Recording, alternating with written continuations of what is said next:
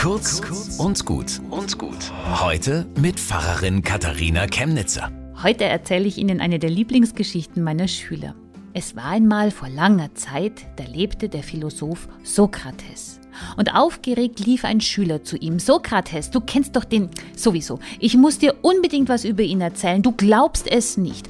Sokrates unterbricht ihn. Bevor du weiterredest, hast du denn die Geschichte durch die drei Siebe gesiebt? Welche drei Siebe?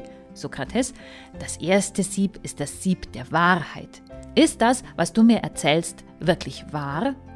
Naja, wahr. Ich hab's halt gehört. Ja, aber sicher weißt du es nicht. Nein?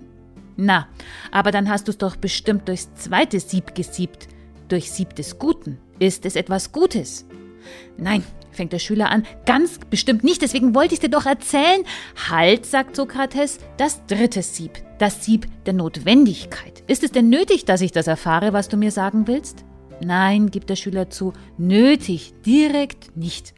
Also, sagt Sokrates, wenn es nicht wahr ist und nicht gut und dann noch nicht einmal nötig, dass ich's weiß, warum willst du dann mich und dich damit belasten? Meinen Schülern fällt zu dieser Geschichte immer so viel ein und ich bin mir sicher, Ihnen auch. Bis zum nächsten Mal.